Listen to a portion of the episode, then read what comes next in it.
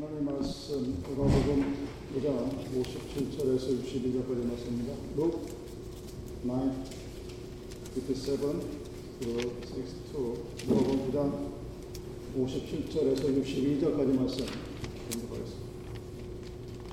길 가실 때 어떤 사람이 여쭤오되 어디로 가시든지 나는 따르리 예수께서 이르시되 여도 돌이 있고 궁중에서도 집이 있으되 인자는 머리 둘 것이 없도다 하시고 또 다른 사람에게 나를 따르라 하시니 그가 이르되 나로 먼저 가서 내 아버지를 천사에게 허락하옵소서.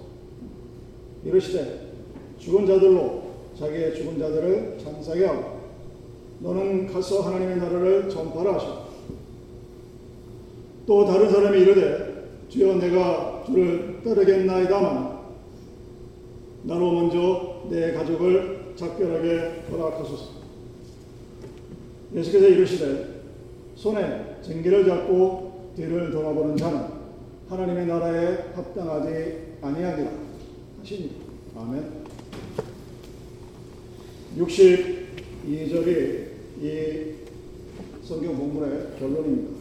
예수께서 이르시되 손에 쟁기를 잡고 뒤를 돌아보는 자는 하나님의 나라에 합당하지 아니하니라. 하나님의 나라, 우리가 말하는 천국, 천국에 합당하지 않다는 말씀입니다. 본문에 세 사람이 등장을 합니다. 이 세 사람과 예수님이 대화를 나누는데 깊은 대화가 아니라 고작해야 한마디 또는 두 마디 정도를 주고받는데 그 대화 중에 세 사람 모두 다 너희들은 하나님 나라에 합당하지 않은 자들이다. 어, 퇴짜를 맞고 돌아갑니다. 세 사람이 천국에 합당하지 않다는 것을 얘기하는 것이 본문입니다. 그렇지만 사실은 왜 이 사람들이 천국에 합당하지 않은가를 통해서 천국에 합당한 자, 하나님의 나라에 합한 자들은 누구인가를 돌려서 말하고 있는 것이 본문입니다. 천국에 합당한 자가 누구냐?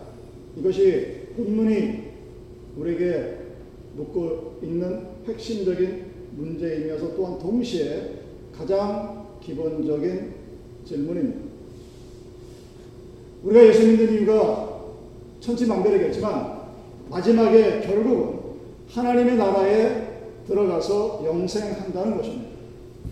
그런데 그 마지막 천국에 합당하지 않다고 하면 우리가 살아온 모든 믿음의 인생은 헛것이 되고 맙니다. 그러므로 천국에 합당한 자가 되느냐 못 되느냐 하는 문제는 상당히 중요한 문제가 아닐 수가 없습니다. 처음 사람이 60, 57절과 58절에 나옵니다. 이 처음 사람에 대한 말씀은 믿음의 자세에 관한 그런 말씀입니다. 여러분 집에 가면 부엌에 칼이 한두 개씩은 꼭 있을 겁니다. 우리는 그 칼을 보고 선한 칼, 악한 칼이라고 하지 않습니다. 그런 질문을 하지 않습니다. 왜냐하면 엄마가 그 칼을 가지고 요리를 해서 배가 고프다는 아들, 딸들을 먹여 살리면 참 잘 쓰이는 칼, 좋은 칼이에요. 근데 도둑이 들어와서 부엌에 있는 칼을 들고 사람을 찔러서 잘못 상해를 입히게 되면 그 칼은 사람을 죽이는 칼이 됩니다. 여러분, 칼이라는 것은 착한 게 없고 좋은 게 없습니다. 엄마의 손에 잡히면 배고픈 사람을 살리는 칼이 되고 나쁜 사람의 손에 잡히면 사람을 죽이는 그런 칼이 됩니다. 이 칼이라는 것을 누가 잡느냐, 그 칼을 잡은 사람의 마음이 어디에 있느냐가 중요하다는 이야기죠. 정신이 또 하사 불사상이라는 고사상어가 있습니다. 정신만 똑바로 치면 못할 일이 없다. 정신. 우리들이 갖고 정신, 마음의 정신 되게 중요합니다. 근데 그보다 더 중요한 것이 믿음의 자세입니다. 그럼 믿음의 자세가 삐딱한 사람이 있습니다. 하나님을 바라보는데 삐딱하게 바라봐. 자기의 시각 이런 사람들이 교회에 항상 있어요. 어디 가나. 보면 troublemaker가 됩니다. 하나님의 사람은 peacemaker, 평화를 불러일으키는 사람이 되어야 되는데 마음의 자세가 삐딱한 사람들이 있으면 이 사람은 항상 troublemaker가 됩니다. 믿음의 자세가 잘못된 사람이에요. 그런 믿음의 자세를 논하면서 많은 목사님들이 예배 시간에 똑바로 앉아라, 삐딱하게 앉지 마라, 뭐 다리 꼬고 앉지 마라 이런 얘기 하는데 그는 겉으로 드러나 보이는 극히 일부분입니다. 단순히 예배 시간에 내가 어떻게 공손한 자세를 드리냐 안 드리냐 이것이 중요한 것 이상의 얘기입니다. 여러분 교회 생활을 꽤 오래 하셨을 텐데 여러분 교회를 어떻게 생각하고 여러분들은 세상에 있는 교회를 어떤 시각, 어떤 자세, 어떤 태도를 가지고 바라보시는지 한번 여러분의 모습을 스스로 한번 돌이켜 보십시오. 나는 이 세상에 존재하는 수없이 많은 이 근처에 존재하는 한국 교회 130개, 150개 그 교회들, 미국 교회들 그 교회들 바라보면서 어떤 태도와 어떤 마음가짐으로 어떤 자세로 바라보고 있는지 한번 되돌아서 한번 생각해 보십시오. 저는 전도사 때 받은 충격적인 일을 지금도 잊지를 못하는, 아니 잊지 못하는 것이 아니라 항상 기억하고 있습니다. 그래서 절대 이런 교회를 만들지 말자 하고 다짐을 합니다. 어느 목사님이 이제 처음 믿음 생활 하시는 분이 교회에 오셨어요. 어떻게 어떻게 참 부절러 교회 데리고 오셔가지고 막 이 얘기 저희 하다가 제가 듣지를 말았어야 되는데 그 목사님이 그, 그분한테 이렇게 얘기를 합니다. 이하 홍보할 거 가난한 교회야. 그게 너도 좋고 가난한 교회도 좋고 얼마나 좋아. 사람이 많고 돈이 많은 교회가 성공하는 것보다 이렇게 우리처럼 조그만 교회, 가난한 교회도 성공하는 게 너도 좋고 우리 교회도 좋고 얼마나 좋냐 이런 얘기. 이분이 말하는 가난한 교회는 심령이 가난한 자 하늘에 복이 그, 그 가난한 교회가 아니죠. 뭐 무슨 가난한 교회입니까? 세상에서 봤을 때 세상 기준에서 봤을 때 사람도 없고 돈도 없고 뭐 없어 보이는 그래서 정말 가진 것이 없는 그런 불쌍해 보이는 그런 교회를 말씀하는 거죠. 여러분 인간적으로 들으면 되게 멋있어 보여요. 야 그래 어차피 내가 헌금하는 거. 또 돈 많은 교회가 좋았자 티도 안 나죠. 그러나 가난한 교회 가면 얼마나 찼을까.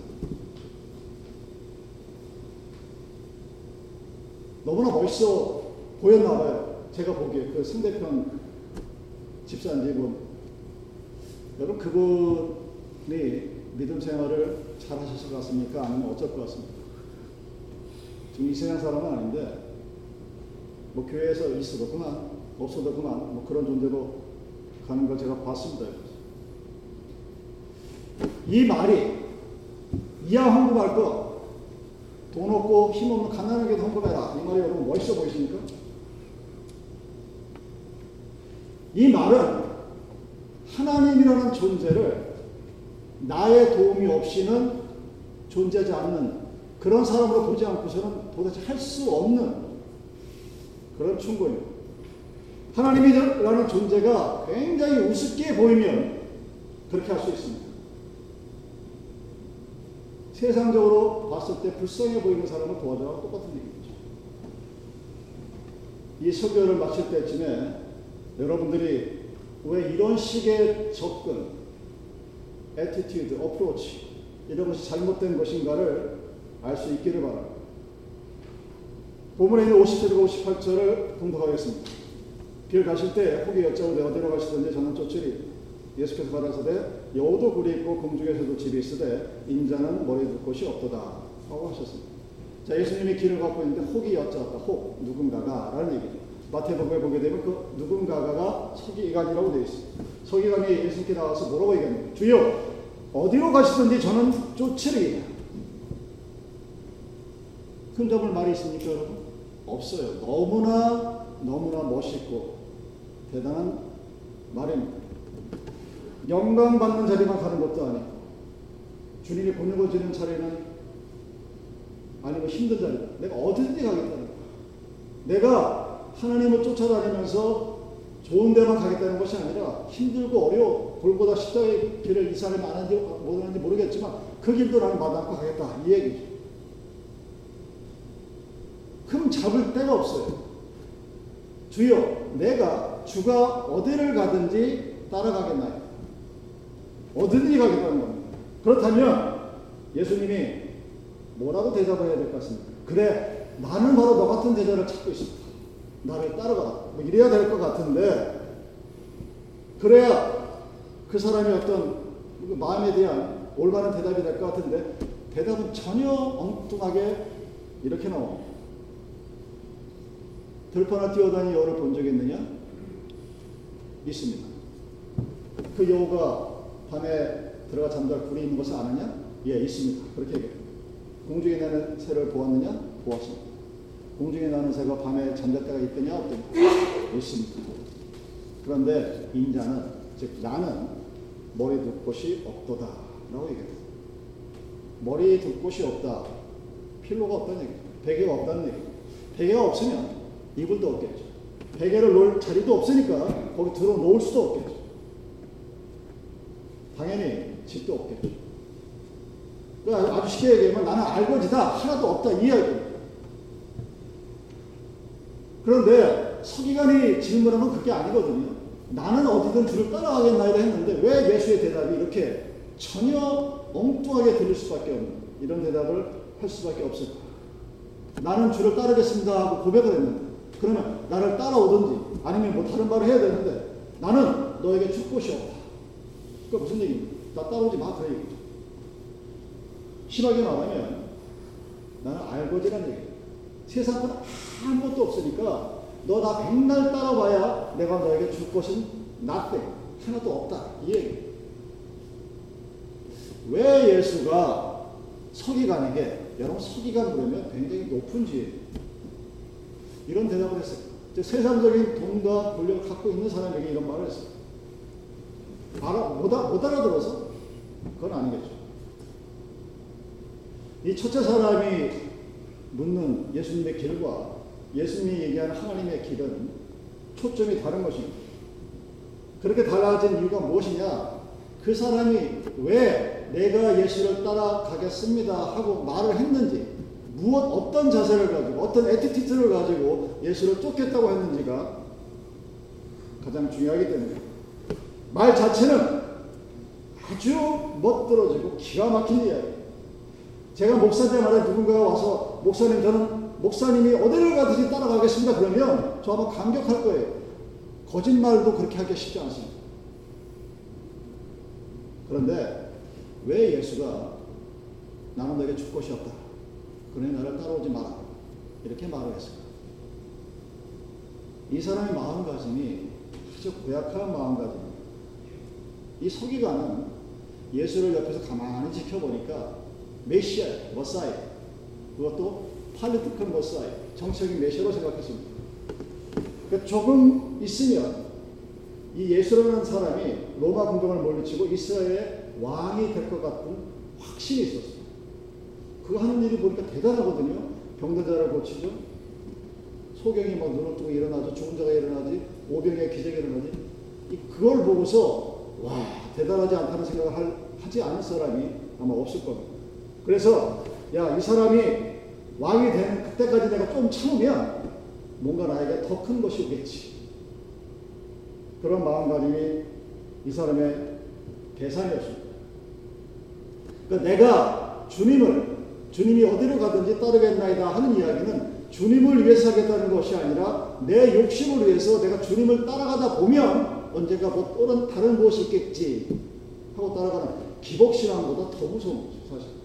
이 양반은 이 서기관은 주님을 이용해서 한 자리 크게 서기관보다 더 높은 자리 충덕의 자리까지 올라가고 싶었나 보죠. 예수님이 그 마음을 아셨던 거예요. 너 같은 사람이 10년, 몇십 년을 나를 믿고 따라도 미안한데 나는 줄게 없다. 나는 베개를 비고 눌이 세상에 잠자리 하나도 없는 사람이다. 라고 주님이 말씀하셨습니다. 근데 우리가 아는 주님이 정말 이렇게 가난하신 분은 아니죠, 사실. 천성선의 주님에도 불구하고 예수를 이용해서 뭔가 한복 얻겠다고 하는 사람에게는 줄 것이 하나도 없다라고 얘기하는 것입니다. 여러분 예수를 이용하고자 하는 사람들 한번 그 사람의 심리 상태를 그 사람의 됨됨이를 한번 되돌아보십시오. 예수를 이용하려고 지금 예수를 믿겠다고 한 사람입니다. 예수를 이용하겠다고 예수의 뒤를 따라다니겠다고 자신있게 자신의 믿음을 공표한 사람입니다. 이 사람이 자신의 욕심을 위해서 사람을 이용하는 것은 당연한 이야기입니다. 하나님을 이용해서 제 욕심을 채우고 교회를 이용해서 제 욕심을 채우는 사람들이 이 교회에 얼마나 많은지 모릅니다. 그래서 제가 항상 하는 말씀이 있죠. 말이 아니라, 말씀이 아니라, 교회라는 조직은 여러분, 돈과, 인, 돈이랑 인발부가 안 되면 절대로 갈라지지 않습니다. 목사가 바람이 나면 교회가 갈라질 것 같죠? 안 갈라져요. 근데 목사가 돈 가지고 장난을 치면 교회가 교동강이 납니다. 돈이라는 건 그만큼 우리를 악하게 만드는 존재예요. 예수를 이용해서 뭔가를 하겠다는 사람, 그 교회를 이용해서 뭔가를 안 할 거라고 생각하는 아무런 논리적 근거가 없습니다. 그 사람들은 예수를 이용해서 뭔가 자신이 원하는 뭔가를 얻고자 합니다. 당연히 그런 사람들이 천국에 합당한 자가 될 리가 없죠. 우리는 예수를 이용하는 것이 아니라 예수에게 쓰임 받는 사람들. 예수가 우리를 어떤 직분은 자로 만들어 놓고 그 직분자로 일을 하게 예수한테 이용을 당해야 되는 사람. 예수를 이용하겠다는 사람. 그 사람은 다른 사람의 모습은 상관이 없습니다. 다른 모든 사람들은 자기를 제외한 모든 사람들은 나를 위해서 희생해야 된다고 생각하는 사람.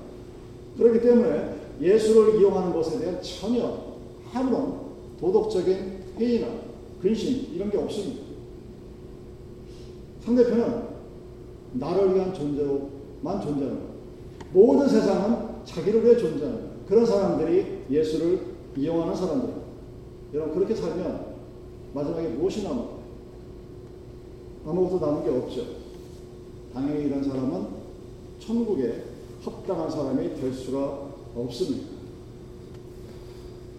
그래서 다시 한번 제가 전도사 때 충격을 받은 그 사건을 다시 한번 돌아보십시오. 제가 지겨울 정도로 얘기해서 각 1년에 한 서너 번만 얘기하려고 작정을 하고 있긴 하지만 다시 한번 얘기합니다.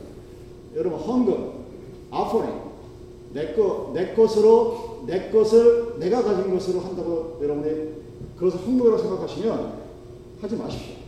내 것을 가지고 가난한 교회를 도우고 내 것을 가지고 불쌍한 사람을 도운다는 그런 마음이라면 헌금할 필요 없어요. 그 헌금은 하나님이 안 받습니다. 왜? 하나님을 아주 우습게 여기는 때문에. 하나님은 여러분, 내가 헌금되지 않으면 죽어 없어져. 쓰러져. 그런 이상한 하나님이 아닙니다. 헌금은 여러분, 내가 지금 갖고 있는 그 모든 것들이 하나님으로부터 왔다는 것을 믿는 사람이 낼 수 있는 믿음의 행위입니다. 헌금은 from God, through God, to God 이 기본적인 로마서예요. 사도 바울의 삶에 대한 모든 태도, 모든 것들이 하나님으로부터 와서 주를 통하여 하나님께로 돌아가. 그 행위를 믿는 사람이 할 수 있는 유일한 행위가 바로 헌금의 행위입니다. 그리고 그것이 나에게 갖고 있는 재물에 대한 올바른 성경적인 태도입니다. 내 모든 것이 내 것이 아니라 하나님으로부터 온 것이라는 믿는 것, 그것이 바로 믿음의 바른 자세입니다. 가끔 그런 사람들 자주 보죠. 교회를 도와주겠다고 생각하는 사람들이 엄청 많습니다. 특히 가난한 교회에 있어요. 자기가 볼 때 가난한 교회에 있어요. 내가 도와줘야지. 하나님이 여러분의 도움을 받을 정도로 그 사람이 없으면 예배가 안 드려지고 최소한 하나님 앞에 예배 드린다는 것이 무엇인지를 모르는 사람들이 하는 행위가 서기관과 같은 행위입니다. 여러분 예배는 여러분이 할 수 있는 가장 최고의 하나님 앞에 드리는 헌신입니다. 내가 내 모든 것을 다 가지고 하나님 앞에 어떻게 해야 내가 하나님을 믿는 것을 보여줄 수 있는가를 보여줄 수 있는 것이 공예배, 주일 예배. 그래서 끼리끼리 좋은 사람 몇 명 모여가지고 예배 드린다고 해서 그것이 예배가 되는 것이 아니라는 얘기예요. 물론 그 자리에 예수님이 계시겠죠. 우리는 하나님한테 뭔가를 줄 수 있는 사람이 아니에요. 하나님이 교회당을 예쁘게 줘도 하나님이 기분이 좋아가지고 랄랄라 하시고 우리가 가난하게 살면 속상해 하시고 그런 분이 아니라는 얘기예요. 우리는 하나님께 뭔가를 줄 수 있는 사람이 아니에요. 하나님이 주신 것으로 그것을 가지고 하나님 앞에 나와서 예배를 드리는 사람입니다. 예배는 내 것을 가지고 하나님 앞에 드리는 것이 아니라 하나님이 나에게 준 것을 가지고 하나님 앞에 드리는 행위. 그래서 나의 모든 것들이 하나님으로부터 왔음을 믿고 감사하는 사람이 천국에 합당한 자입니다. 그 태도가 믿음 생활을 하는 가장 바른 태도입니다. 여러분이나 저나 예수를 이용해서 욕심을 채우자고 예수를 믿는 것이 아닙니다. 오히려 예수님에게 이용당하는 사람입니다. 예수님께서 쓰임 받기 위해서 직분을 받고 그 직분에 합당한 모든 행위들을 하는 사람들입니다. 예수님이 여러분들을 도구로 사용하시면 기적 같은 역사가 일어납니다. 예수님이 여러분을 쓰면 여러분들이 예수님께 쓰임을 받으면 천국의 영광이 이 땅에 드러나게 됩니다. 내가 예수를 왜 믿는가? 그 이유와 그 마음을 되돌아보십시오. 천국에 합당한 자. 첫 번째 사람은 믿음의 자세가 올바른 자입니다. 두 번째 사람 이야기가 59절 60절에 나옵니다. 이런 우리는 시간이라는 시간 안에 살아갑니다. 시간은 나의 존재 이유와 상관없이 계속해서 흘러갑니다. 그래서 우리 인생을 돌아보면서 과거와 미래와 그리고 오늘, 현재를 말합니다. 근데 하나님은 시간 전에 존재하신 분이에요. 성경에 그렇게 정의합니다. 어떤 의미인지 모르겠지만 시간 전에 존재하기 보시기 때문에 현재, 과거와 미래 이 중에 오직 현재예요. 하나님을 믿는 우리에게 가장 중요한 것이 무엇일까? 현재예요. 내가 하나님을 믿으면서 뭔가를 해야겠다고 다짐했을 때 가장 중요한 넘버이 뭐냐? today, present. 오늘 선물. 같은 단어예요. present. 오늘 선물. 기프트는 그래서 하나님이 여러분의 과거를 안 묻습니다. 내가 오늘 중학교 나왔을 때 하나님이 너 지금까지 뭐하다 이제 왔냐? 안 물어요. 오른편에 있는 죄수가 구원을 받은 즉시 구원을 얻은 이유는 하나님이 그 죄인의 과거를 묻고 캐묻고 정지하고 판단하지 않는 것입니다. 예수님에게 가장 중요한 것은 오늘입니다. 하나님은 과거를 묻지 않습니다. 여러분 미래 꿈을 가져야 됩니다. 근데 현재가 없는 미래는 보장되어 있지 않습니다. 내가 아무리 찬란한 과거가 있다 할지라도 오늘이 엉망이면 그 과거는 아무 소용이 없습니다. 나에게 엄청난 미래적 꿈이 있다 할지라도 오늘 헛바지를 하고 있다면 그 사람에게는 절대로 미래가 다가오지 않습니다. 과거를 빛내기 위해서 오늘을 충실하게 살아야 됩니다. 미래에 대한 소망을 갖기 위해서 오늘을 충실히 살아야 합니다. 천년, 만년 영원한 세계를 바라보기 위해서 영원한 세계를 여러분이 바라본다면 그 세계를 믿는다면 우리는 오늘을 절대로 헛되이 보낼 수가 없게 됩니다. 천국에 합당한 자가 누구냐? 오늘 현재에 충실한 자라는 것을 명심하시, 명심하시기 바랍니다. 59절 또 다른 사람에게 나를 쫓으라 하시니 그가 가로되 나로 먼저 가서 내 부친을 장사하게 허락하옵소서. 가라사대 죽은 자들로 자기의 죽은 자들을 장사하게 하고 너는 가서 하나님의 나라를 전파라 하시고 기록이 되어 있습니다. 두 번째 사람과의 대화도 딱 한마디씩 두 마디도 안 합니다.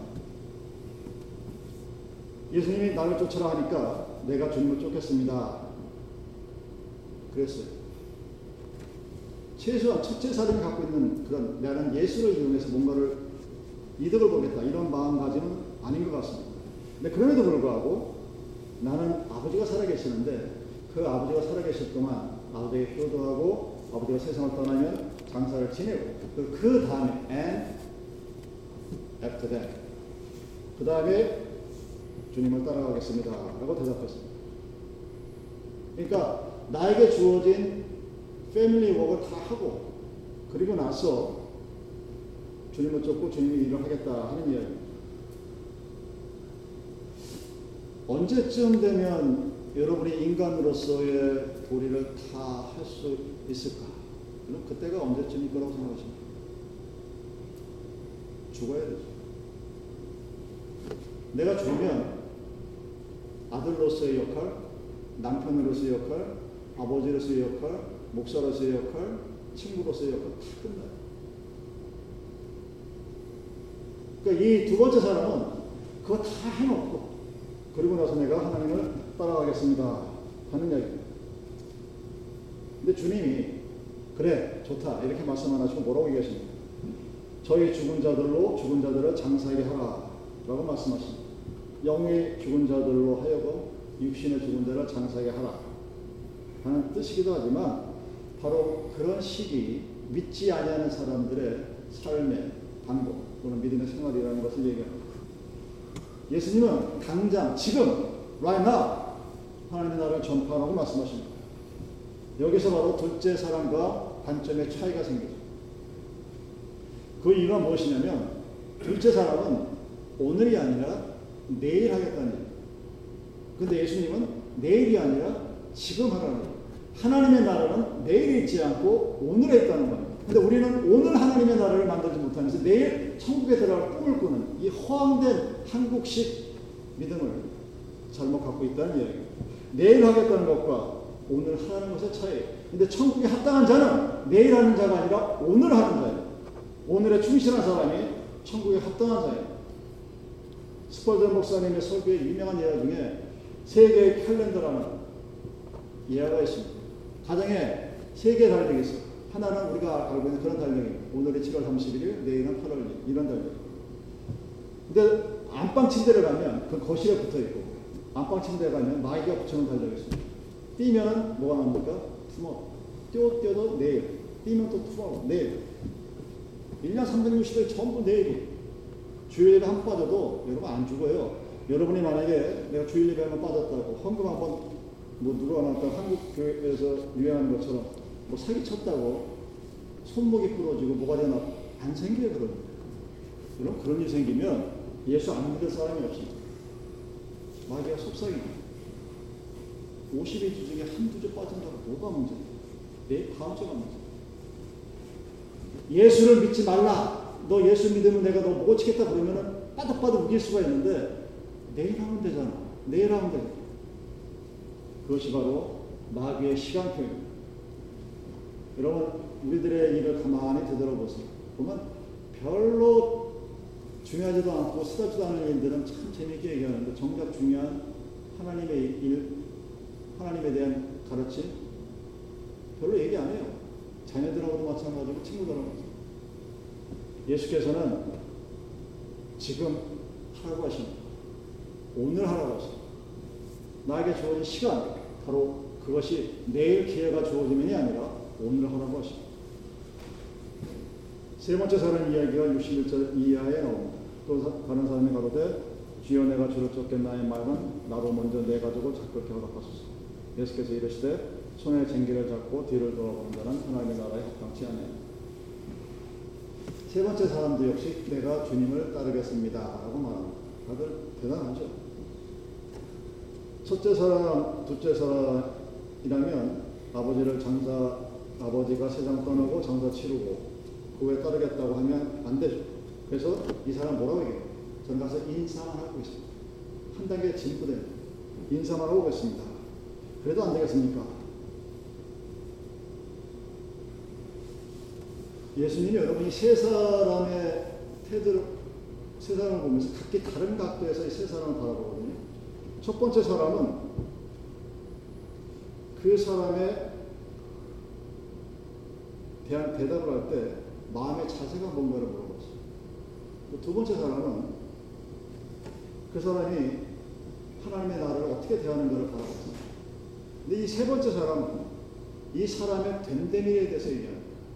그러니까 퀄리피케이션, 퀄리피케이션에 대해서 얘기하는 거예요. 그러니까 사람이 됨됨이가 올바른 사람은 어디에 갔다 무슨 일을 맡겨놔도 참 잘한다.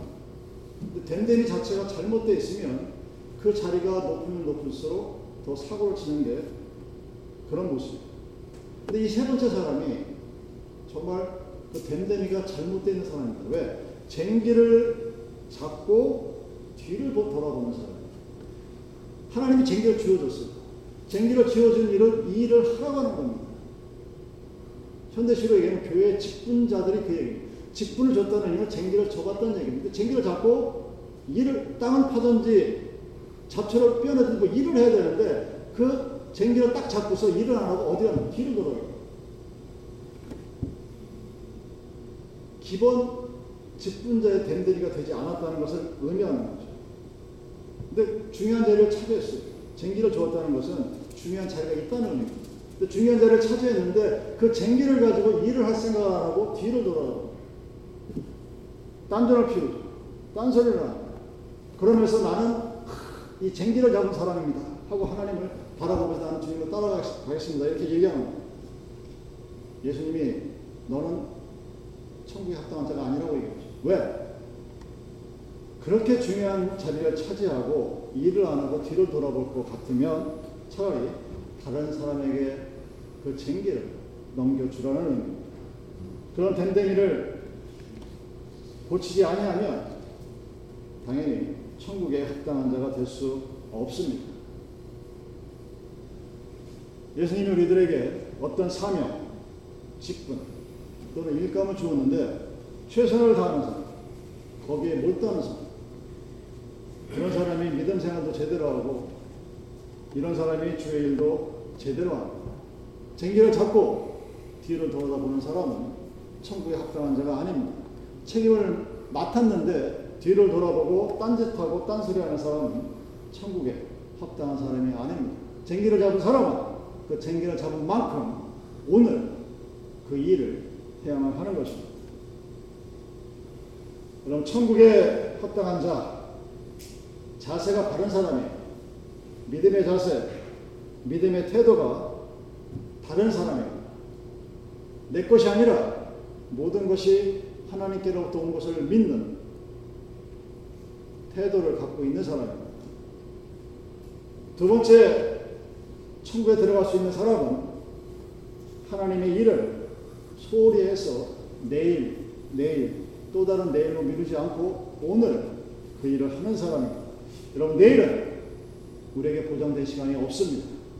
그래서 우리는 오늘 이 시간, 오늘 감사하고, 오늘 찬양하고, 지금 이 순간 기도하는 사람이어야 그 사람이 바로 천국에 합당한 사람입니다. 세 번째는 오늘에 충실한 사람이 돼 하나님 나라를 전파하는 일을 최선을 다해서 쟁기를 잡고 땅을 파지 않고 잡초를 터내지 아니하고 뒤를 돌아다 보는 사람 최선을 다하지 않는 사람은 천국에 합당하지 않은 사람입니다. 여러분 나에게 주어진 오늘의 시간은 되돌아올 수 있는 시간입니다. 소중한 시간입니다. 그 시간을 최선을 다하여 하루하루 살아갈 수 있는 여러분이 되기를 바랍니다. 그래서 여러분의 마지막 그 마지막 순간에 여러분이 이 땅 위에 성령의 열매를 유산으로 남길 수 있는 그런 사람들이 되기를 바랍니다. 누군가 내가 죽고 난 후에 나를 기억하고 여러분을 기억할 때 내가 남긴 성령의 열매가 그 사람의 기억에 남아있기를 바랍니다.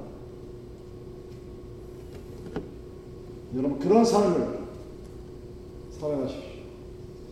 온전한 사람에 대해서 말씀드렸지만, 온전한 사람의 삶의 열매가 오늘 나타나는 것이 아닙니다.